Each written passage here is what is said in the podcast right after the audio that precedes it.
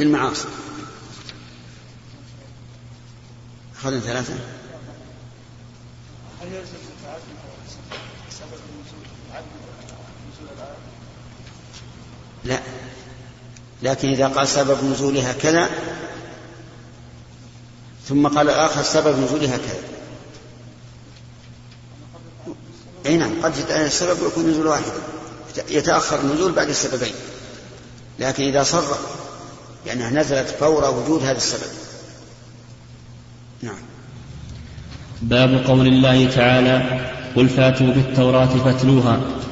وقول النبي صلى الله عليه وسلم أعطي أهل التوراة التوراة فعملوا بها وأعطي أهل الإنجيل الإنجيل فعملوا به وأعطيتم القرآن فعملتم به. وقال أبو رزين يتلونه يتبعونه ويعملون عملتم به سمى التمسك بالتوراة والإنجيل والقرآن سماه عملا وسمى التوراة والإنجيل والقرآن إيتاء. وهذا كما ذكرنا يدل على أن ذلك من فعل العبد لأن العمل بالتوراة يشمل تلاوة التوراة وكذلك الإنجيل وكذلك القرآن. وقوله عليه الصلاة والسلام بل وقوله تعالى قل فأتوا بالتوراة فاتلوها. هذه الآية نزلت عند قوله تعالى كل الطعام كان حل لبني إسرائيل إلا ما حرم إسرائيل عن نفسه من قبل أن تنزل التوراة قل فأتوا بالتوراة فاتلوها والمقصود من ذلك تكذيب اليهود في في منعهم النسل فإن هذا صريح في النسل كل الطعام كان حلا لبني إسرائيل إلا ما حرم إسرائيل على نفسه من قبل أن تنزل التوراة.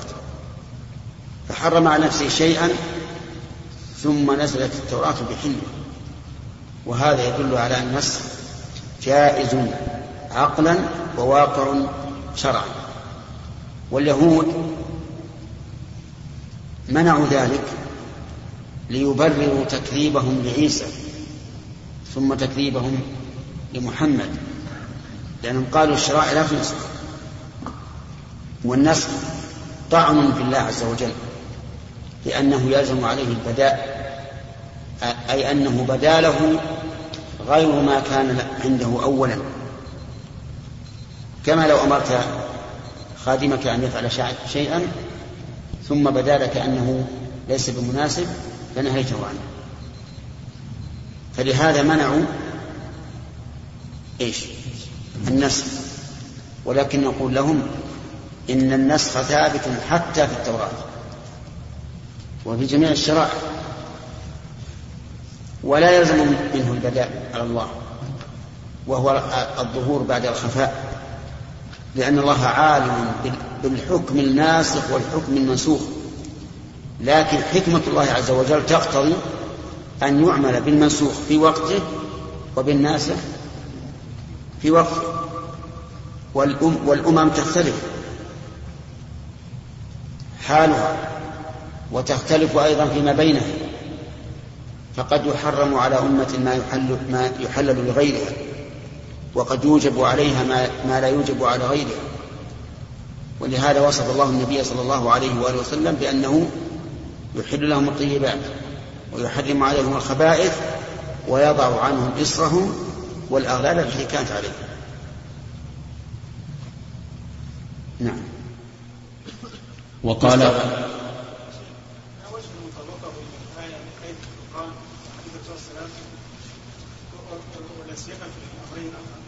الامر الثاني والثالث هو الفرق الزنا والفرق يدل في الآية على العموم.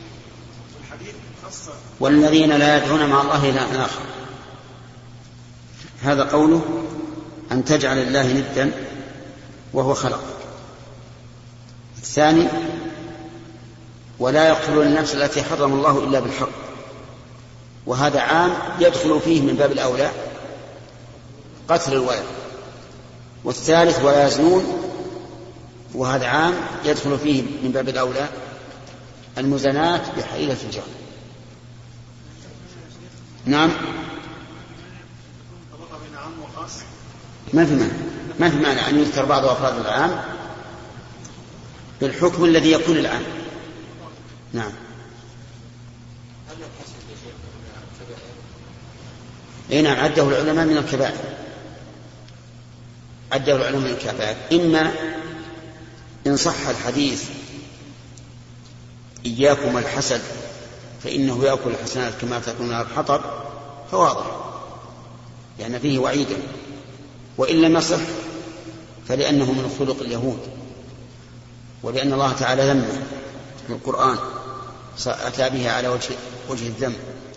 ولأنه يتضمن عدم الرضا بقضاء الله وكراهة الرضا بقضاء الله. ففيه قرائن تدل على أنه من كبائر الذنوب. نعم. نعم.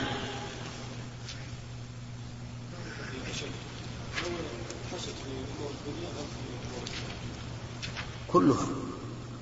لا يؤمن أحدكم حتى يحب لأخيه ما يحب لنفسه. والحاسد هل يحب لأخيه ما يحب لنفسه؟ نعم. لا. إذن هذا أيضا مما يؤيد أنه من كبائر الذنوب أن أنه ينتفي عنه الإيمان. لكن قد يقول قائل ماذا عن الذي يجده الإنسان في نفسه؟ يجد, يجد الإنسان في نفسه أحيانا إذا رأى شخصا متفوقا يعني يكون في قلبه شيء. فالجواب عن هذا أن يقال أعرض عنه. أعرض عنه ولا تبقي على أخيك ولا تحاول أن تهضمه حقه. لأن بعض الناس لا يتمكن من الحيلولة بين نعمة الله وبين العبد لكن قد يحاول أن يهضم من قدره وينقص من قدره. فإذا أثني عليه في مجلس مثلا قال والله رجل طيب ثم أتى بلاكن. نعم لكن فيه كذا وكذا. من أجل أن هذا العلو الذي صار في قلوب الناس له ينخفض. هذا هذا بغي. ولهذا قال جاء في الحديث أنه ما من إنسان إلا ويظن وما من إنسان إلا ويحسن فقال إذا ظننت فلا تحقق وإذا حسدت فلا تبغي. فالإنسان ربما يقع في قلبه شيء, شيء من هذا فعليه أن يعرض عنه. وعليه أن يتذكر أن الحسد من نعمة الله عز وجل وعليه أن يتذكر أنه لا يؤمن حتى يحب لأخيه ما يحب لنفسه وعليه أن يتذكر أن أن فضل الله على هذا لا يقتضي حرمانك أنت من الفضل الذي أراد الله لك. إذا كان الله قد أراد, أراد لك فضلا فإنه سيأتيك. ويذكر أشياء توجب له أن يزول هذا من قلبه وإلا فإن الحسد قد يكون في القلب. ولا سيما مع الأسف بين العلماء وطلبة العلم. هذا أكثر ما يكون من الحسد بين العلماء وطلبة العلم. وهذا خطير جدا. لأن العلماء وطلبة العلم ينبغي بل يجب أن يكونوا هم إيش؟ أبعد الناس عن هذا. وأن يسأل الله من فضله. لا تتمنوا ما فضل الله به بعضكم على بعض. إلى ان قال واسألوا الله من فضله. حجاج يشير إلى أن الوقت انتهى ويشير بكلتا يديه مفرجة أصابعه. نعم. إيش؟ البحث. بارك الله فيك. طويل.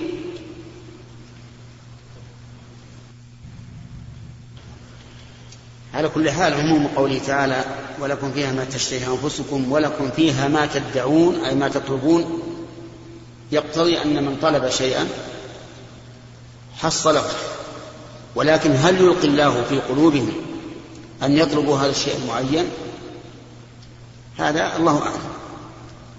نقتصر على ما ورد وما عداه فإن نقول لا ندري لأن قوله في الحديث لا اشتهى الولد يدل على أنه قد يشتهي وقد لا يشتهي. فعلى كل حال إذا اشتهى الإنسان شيئا في الجنة حصله. لكن هل يلقى في قلبه أن يشتهي هذا الشيء أو لا؟ فالله أعلم. نعم.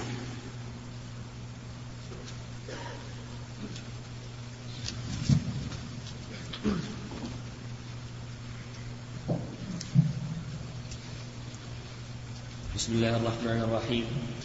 قال البخاري رحمه الله تعالى باب قول الله تعالى قل فاتوا بالتوراة فاتلوها.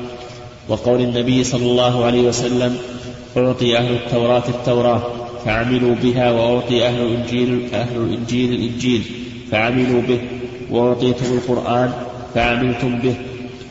وقال أبو رزين يتلونه يتبعونه ويعملون به حق عمله.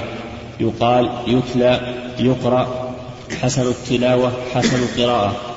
حسن القراءة للقرآن. لا يمسه لا يجد طعمه ونفعه إلا من آمن بالقرآن ولا يحمله بحقه إلا الموقن. لقوله تعالى مثل الذين حملوا التوراة ثم لم يحملوها نعم. بسم الله الرحمن الرحيم. التلاوة للقرآن تنقسم إلى قسمين تلاوة لفظية وتلاوة اتباع. أما تلاوة اللفظية فظاهر أن يقرأ الإنسان القرآن هذا يقال تلا القرآن. والتلاوة تلاوة التبعية هي أن يتبع القرآن تصديقا بأخباره وامتثالا بأحكامه. وهذا هو الثمرة والغاية. واستدل المؤلف بذلك بما ذكره عن البرازيل يتلونه ويتبعونه ويعملون به حق عمله. ثم استدل للمعنى الثاني التلاوة هو قراءة قال يتلى يقرأ. حسن التلاوة حسن القراءة للقرآن. لا يمسه لا يجد طعمه ونفعه إلا من آمن بالقرآن ولا يحمله بحقه إلا الموقن لا يمسه إلا المطهرون. الصحيح أن الضمير فيه يعود على الكتاب المكنون. لا على القرآن لأن الضمير يعود إلى أقرب مذكور ولأن الجملة خبرية وليست طلبية ومعلوم أن القرآن يمسه المطهر وغيره. وأما من قال إنه يعطي القرآن وأن المراد لا يمسه إلا المطهرون الذين الذين تطهروا فهذا ليس بصحيح. لأنه لو كان الأمر كذلك لقال لا يمسه إلا المطهرون. كما قال تعالى إن الله يحب التوابين ويحب المتطهرين. وقال تعالى وإن كنتم جنبا فاطهروا. فالضمير في يمسه يعود إلى كتاب المكنون ثم إن المؤلف أشار إلى أن المس قد يكون حسيا باليد وقد يكون معنويا بالقلب فلا يجد طعم الإيمان ولا يصل إلى إلى عظمته وينتفع به إلا من آمن به. ثم قال لقوله تعالى مثل الذين حملوا التوراة ثم لم يحملوها كمثل الحمار يحمل أسفارا وهم وهؤلاء هم اليهود. حملوا التوراة. بتعليمهم بإنزالها عليهم وتعليمهم إياها ولكنهم لم يحملوها أي لم يقوموا بحقها. فمثلهم كمثل الحمار يحمل أسفارا أي يحمل كتبا فإنه لا ينتفع بها وهؤلاء لما حملوا التوراة ولكن لم يعملوا بها صاروا كمثل الحمار. وشبههم بالحمار بالحمار لأن الحمار أبلد الحيوانات ذلك نعم بئس مثل القوم الذين كذبوا بآيات الله والله لا يهدي القوم الظالمين. بئس هذه الفعل الجامع لإنشاء الذنب ومثل فاعل والمخصوص محذوف. أي بئس مثل القوم الذين كذبوا بآيات الله مثلهم والله لا يهدي القوم الظالمين. هذا الجملة فيها دليل على أنهم ظلموا أنفسهم فحرموا الهدى. وفيها أيضا تحذير الإنسان من الظلم. وأن الإنسان إذا ظلم حرم الهدى والعياذ بالله. وإذا اهتدى زاده الله هدى. والمقصود من هذا الباب المقصود من هذا الباب أن قراءة القارئ من الأشياء المخلوقة لأنها فعله والإنسان وفعله مخلوق. وأما المقروء فإنه كلام الله عز وجل غير مخلوق. نعم. وسمى النبي صلى الله عليه وسلم الإسلام والإيمان والصلاة عملا. وقال أبو هريرة قال النبي صلى الله عليه وسلم لبلال أخبرني بأرجع عمل عملته في الإسلام. قال ما عملت, ما عملت عملا أرجع عندي عني لم أتطهر إلا صليت وسئل أي العمل أفضل؟ قال إيمان بالله ورسوله ثم الجهاد ثم حج مبرور. نعم. كل هذا يدل على أن العمل عمل العبد من فعله وكسبه وإذا كان كذلك فهو مخلوق. نعم. بقي علينا الإيمان يسمى عملا. قال الله تعالى وما ك... و... نعم. قال الله تعالى وما كان الله ليضيع إيمانكم. قال العلماء صلاتكم إلى بيت المقدس وهي عمل. وسمى النبي صلى الله عليه وسلم الإيمان عملا. حين سئل أي العمل أفضل قال إيمان بالله ورسوله فسماه عملا. والإيمان لا شك أنه إقرار القلب. وما يترتب على الإيمان من الرجاء والخوف فهو عمل عمل القلب.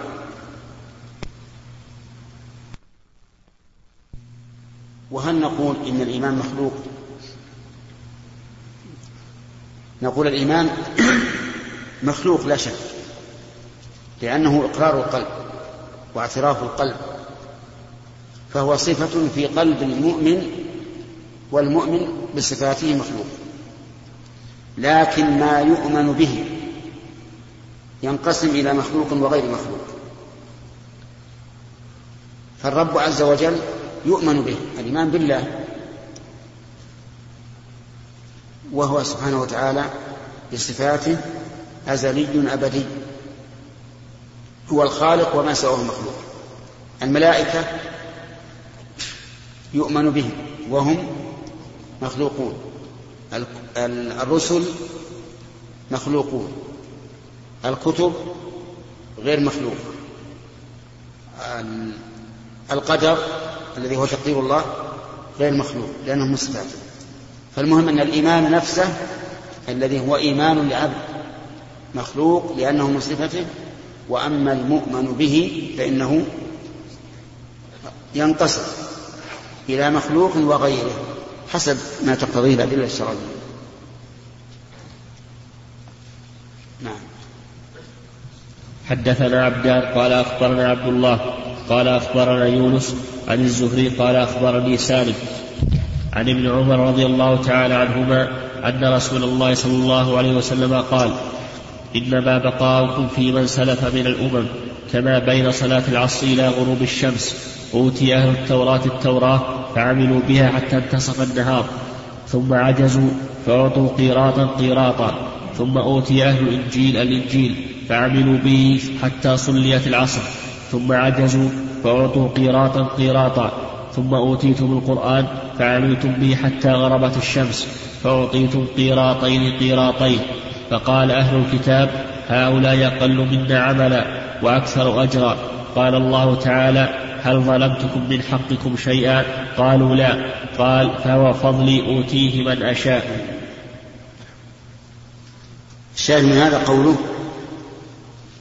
فعملوا بها أي بالتوراة. وفي الإنجيل قال عملوا به. وفي القرآن قال عملتم به. ومن العمل به تلاوته.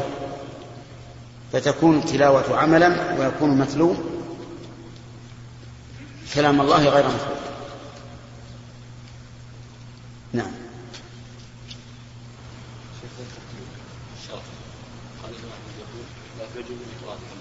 إيش؟ لا تعجبني قراءة حمزة. لا إيش؟ لا تعجبني. نعم. نعم. اي لكن فيها من النبدات والمبالغة. ما رأى أن غيرها أفضل منها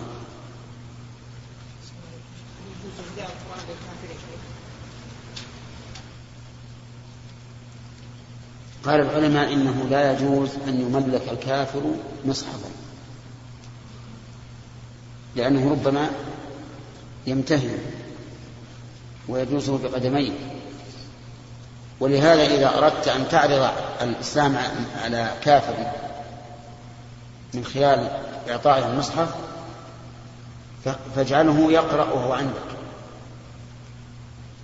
لأنه لا يؤمن عليه. عدو. والعدو في نفسه أن يهين عدوه وكتاب عدو فلا يحل أن يهدى له. نعم.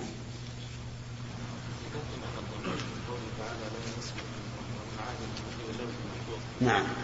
الكتاب مكتوب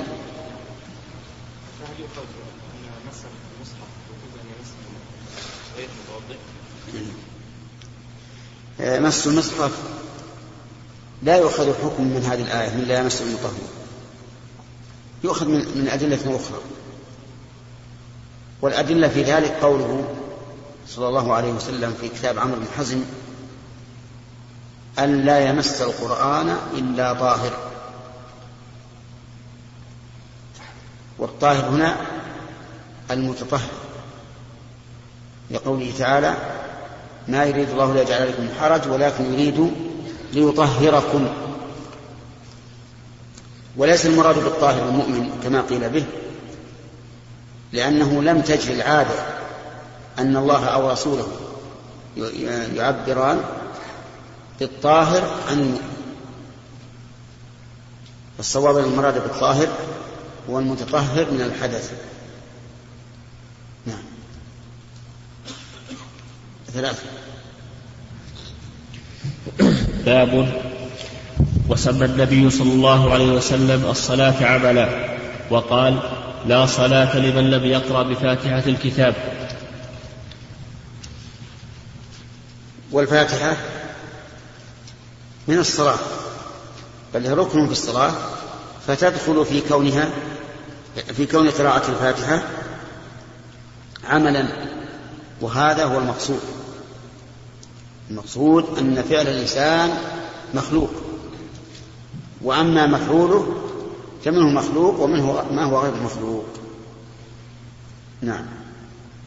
حدثني سليمان قال حدثنا شعبة عن الوليد وحدثني عباد بن يعقوب الأسدي قال أخبرنا عباد بن العوام عن الشيباني عن الوليد بن العيزار عن أبي عمرو الشيباني عن ابن مسعود رضي الله تعالى عنه أن رجلا سأل النبي صلى الله عليه وسلم أي الأعمال أفضل؟ قال الصلاة لوقتها وبر الوالدين ثم الجهاد في سبيل الله. والسائل هو رضي الله عنه كما جاء مصرحا به قال سألت النبي صلى الله عليه وسلم أي العمل أحب إلى الله؟ قال الصلاة لوقتها. قلت ثم أي؟ قال بر الوالدين. قلت ثم أي؟ قال الجهاد في سبيل الله. وهذا السياق أتم مما ذكره المؤلف لكن الشاهد أن الرسول سمى الصلاة عملا والصلاة فيها قرآن. وما هو العمل من القرآن؟ هل هو النقر أو القراءة؟ القراءة نعم. نعم قوله تعالى لا يمسه الا المطهرون ان الضمير عائد إلى الكتاب المكنون نعم. على القاعده يعود إلى هي الغالب. وقد تخرج بقرينة. نعم. مثل قوله تعالى ملة أبيكم إبراهيم وسماكم مسلمين من قبل وفي هذا. وأمثلتها كثيرة لكن الغالب أنها تعود إلى أصل المذكور نعم. باب قول الله تعالى إن الإنسان خلق هلوعا ضجورا إذا مسه الشر جزوعا وإذا مسه, وإذا مسه الخير منوعا خلوعا ضجورا فسرها مرتين نعم. أما عندنا واحدة في الأخير. وأشار إلى نسخة أخرى. نعم. قوله تعالى إن الإنسان خلق هلوعا الإنسان هنا اسم جنس بدليل قوله إلا المصلين. خلق أي خلقه الله. هلوعا أي غير صبور؟ بل هو رجول يتضجر إذا مسه الشر جزوعا وإذا مسه الخير منوعا. إذا مسه الشر يجزع ومن الشر الفقر وإذا مسه الخير ومنه الغناء كان منوعا فيتضجر من غيره ولا يتضجر من نفسه. إذا مسه الخير كان منوعا. إلا إلا المصلين الذين هم على صلاة دائمون إلى آخر أوصافهم. إيش مناسبة الباب ترجمة؟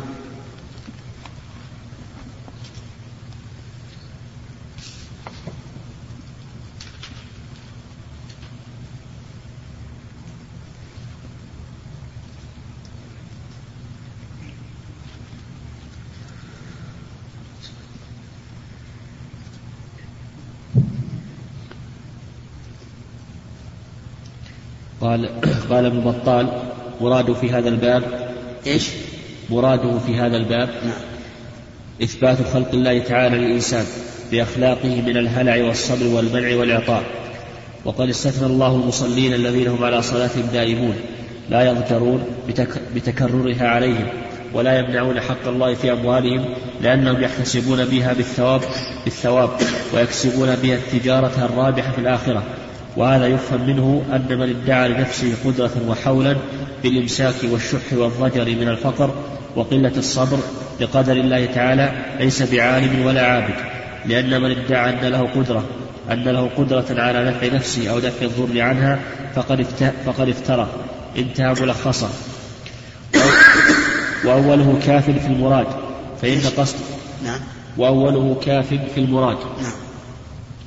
فإن, فإن, فإن قصد البخاري فإن قصد البخاري أن الصفات المذكورة بخلق الله تعالى في الإنسان لا أن الإنسان يخلقها بفعله وفيه أن الرزق في الدنيا ليس على قدر درجة المرزوق في الآخرة وأما في الدنيا فإنما تقع العطية والمنع بحسب السياسة الدنيوية فكان صلى الله عليه وسلم يعطي من يخشى عليه الجزع والهلع لو منع ويمنع من يثق بصبر واحتماله وقناعته بثواب الآخرة. طيب يعني كان الصفات التي في الإنسان إذا مسه الخير منوعا وإذا مسه, إذا مسه الشر جزوعا وإذا مسه الخير منوعا من جملة الصفات التي خلق عليه. فهو منوع وجزوع بحسب الخلقة التي خلقه الله عليها إلا المصلين فإنهم لا جزاء عندهم ولا هلع ولا منع. نعم. أفضل تفسير الوعد التي بعدها؟ نعم. يكون من الأفضل أعد أعد. يكون من الأفضل تفسير. أعد السؤال. ألا يكون من الأفضل تفسير لفظ هلوعا نعم. بما جاء بعده إيه هذا. هو إذا مسه الشر جزوعا يضجر ما يتحمل. نعم.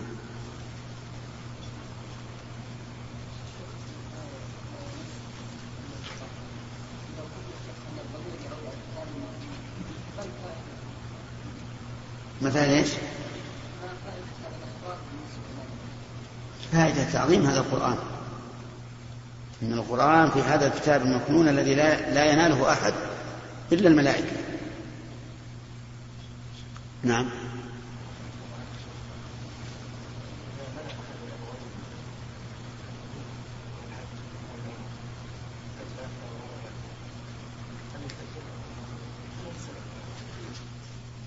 القاعدة في طاعة الوالدين. أنها واجبة فيما فيه نفع لهما ولا ضرر على الابن فيه. هذه القاعدة. فإذا كان في ذلك في بقائه نفع لهما ولا ضرر عليه وجب عليه أن يبقى. وإذا لم يكن فيه نفع ولكن تحكم كما يوجد من بعض الوالدين فإنه لا, لا يلزم طاعتهما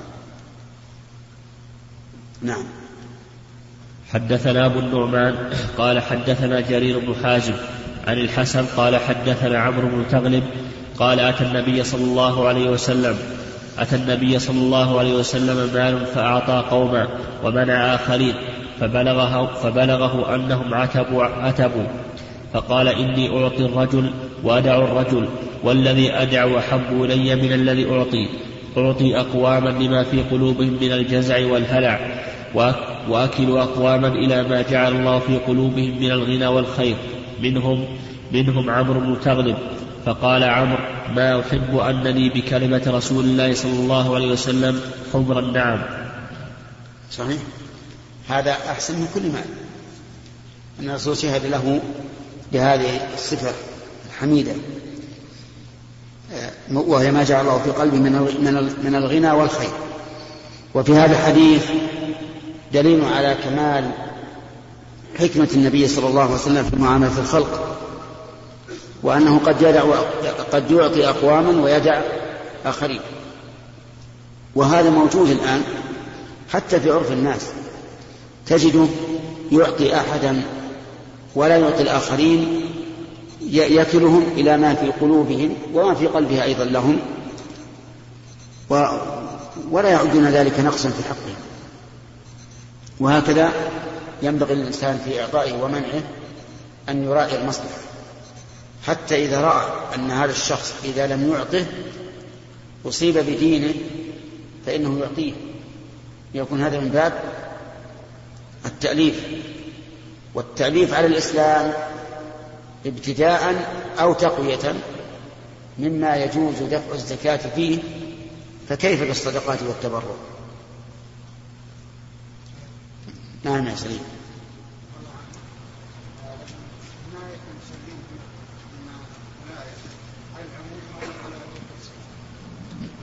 وش التفصيل اللي عندك؟ ها؟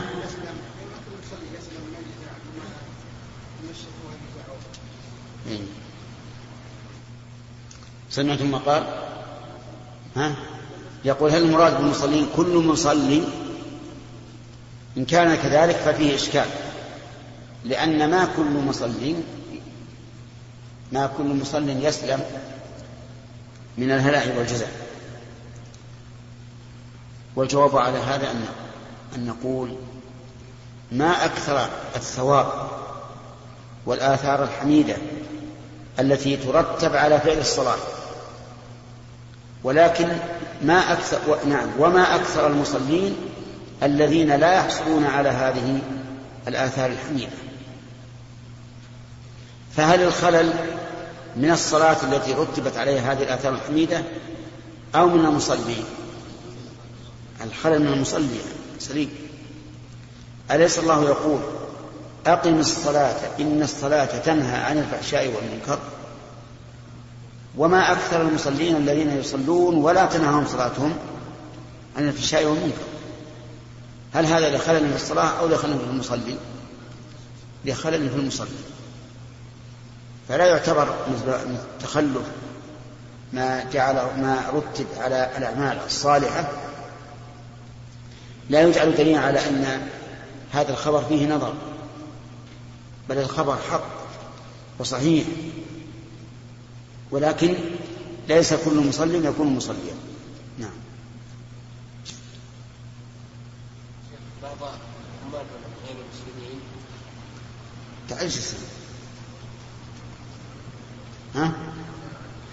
صلت عليه نعم. بعض العمال غير المسلمين هنا يريدون أن يعرفون أن يعرفوا عن الإسلام. فيطلبون القرآن مترجم. هل يمكنهم إذا علم صدقه أعطيناهم القرآن المترجم. لا الذي فيه القرآن ترجع فقط. باب ذكر النبي صلى الله عليه وسلم. ها؟ اثنين؟ طيب.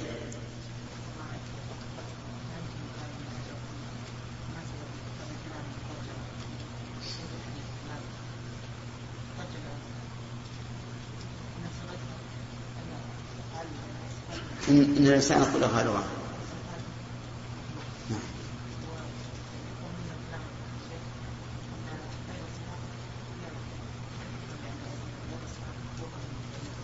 إيه. إيه نعم. فعل الإنسان مخلوق.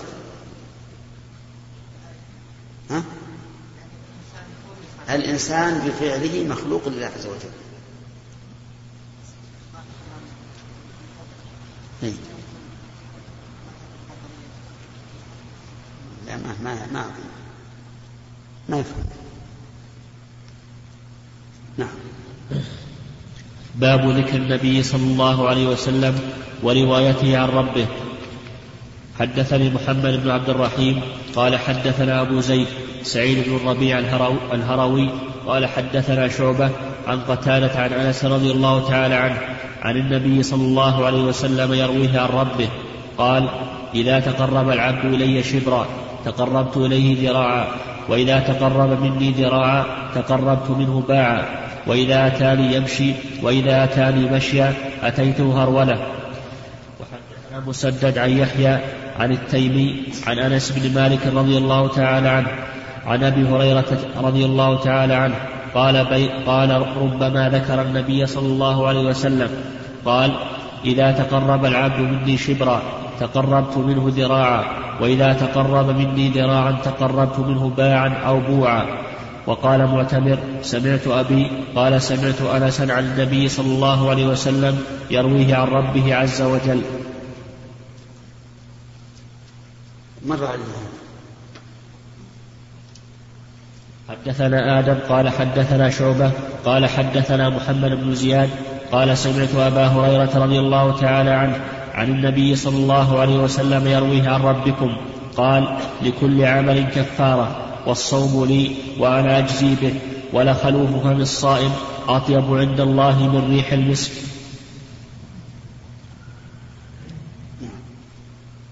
وحدثنا حفص بن عمر قال حدثنا شعبة عن قتادة حاء وقال لي قال حدثنا شعبة عن قتادة حاء وقال لي خليفة حدثنا يزيد بن زريع عن سعيد عن قتادة عن أبي العالية عن ابن عباس رضي الله تعالى عنهما عن النبي صلى الله عليه وسلم فيما يرويه عن ربه قال لا ينبغي لعبد أن يقول إنه خير من يونس ابن متى.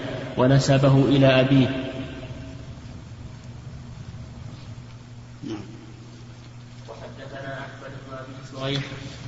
قال أخبرنا شبابه قال حدثنا شعبة عن معاوية بن قرة عن عبد الله بن مغفل المزني قال رأيت رسول الله صلى الله عليه وسلم يوم الفتح على ناقه له يقرأ سورة الفتح أو من سورة الفتح.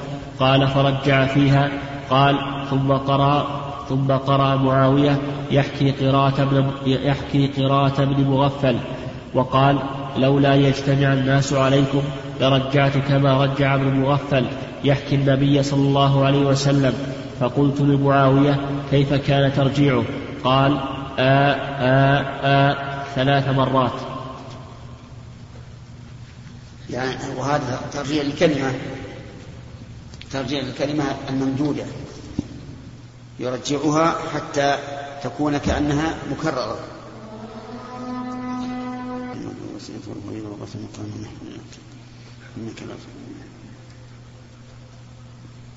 الشاهد من هذه الأحاديث أن أن النبي صلى الله عليه وآله وسلم يروي الحديث عن الله.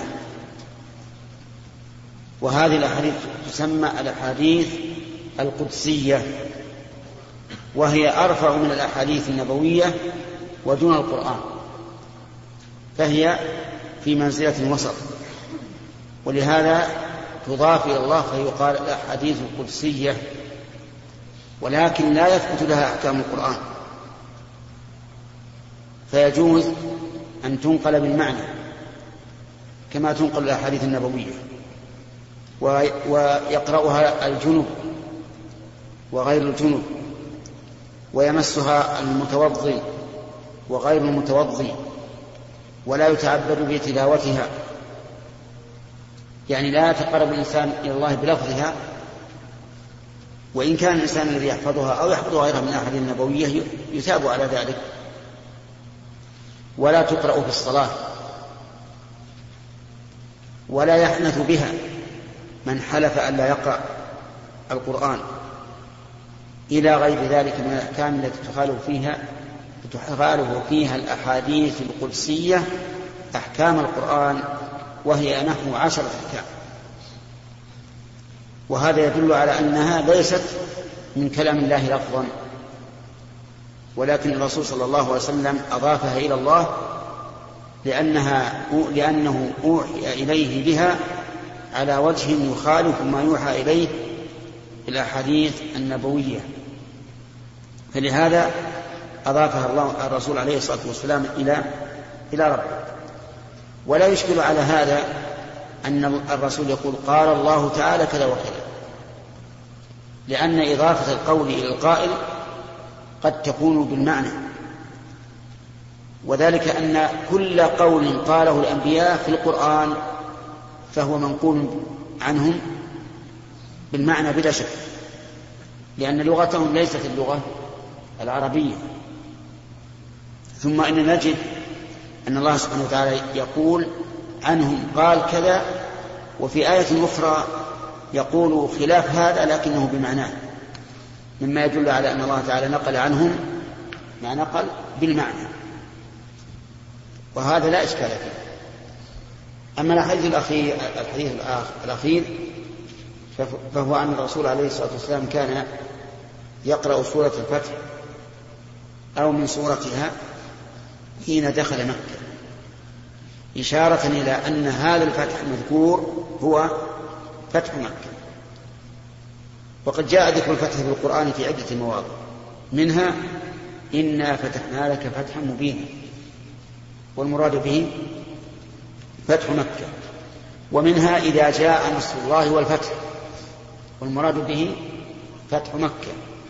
ومنها قول الله تعالى لا يستوي منكم من أنفق من قبل الفتح وقاتل.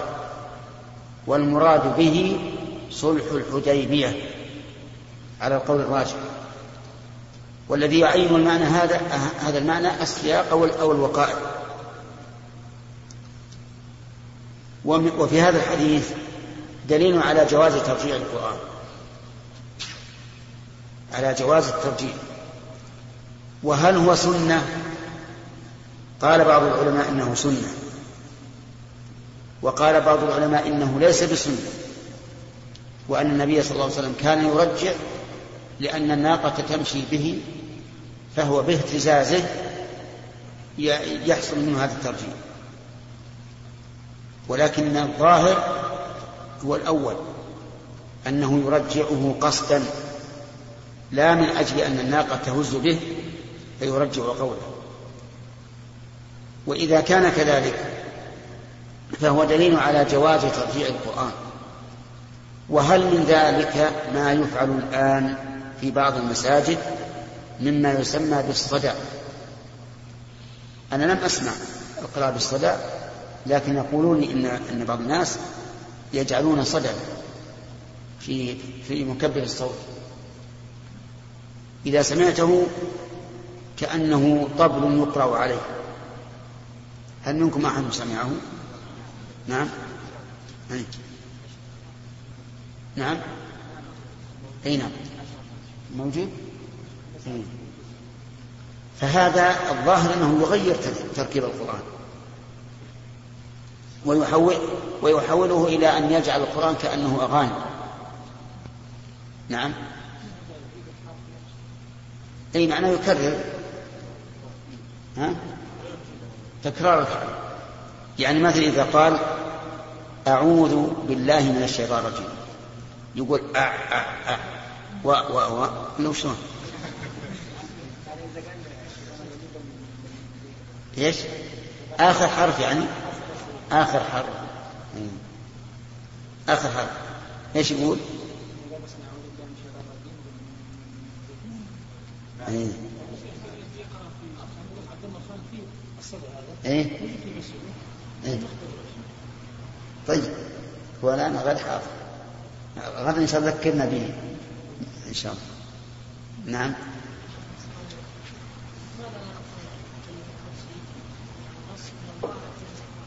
نعم. نعم. نعم. هذا خبر عن لا هذا مو حد يقول هذا خبر من الرسول أن الله يقول كذا. لا لفظا لا. حتى حديث الشفاء وغيره. كل ما أضافه الرسول إلى ربه فهو من قوله إلا القرآن. نعم. نعم. نعم.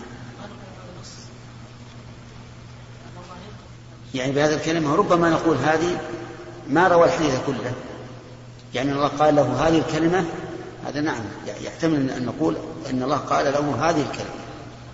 أيها الإخوة في ختام هذه المادة نسأل الله أن نلقاكم في لقاءات متجددة. مع تحيات مؤسسة الاستقامة الإسلامية للإنتاج والتوزيع في عنيزة. شارع هلالة رقم الهاتف والناسخة الهاتفية صفر ستة ثلاثة ستة أربعة ثمانية ثمانية ثمانية صفر. والرقم الثاني صفر ستة ثلاثة ستة أربعة خمسة ثمانية ثمانية صفر. ورقم صندوق البريد اثنان وخمسمائة وألف.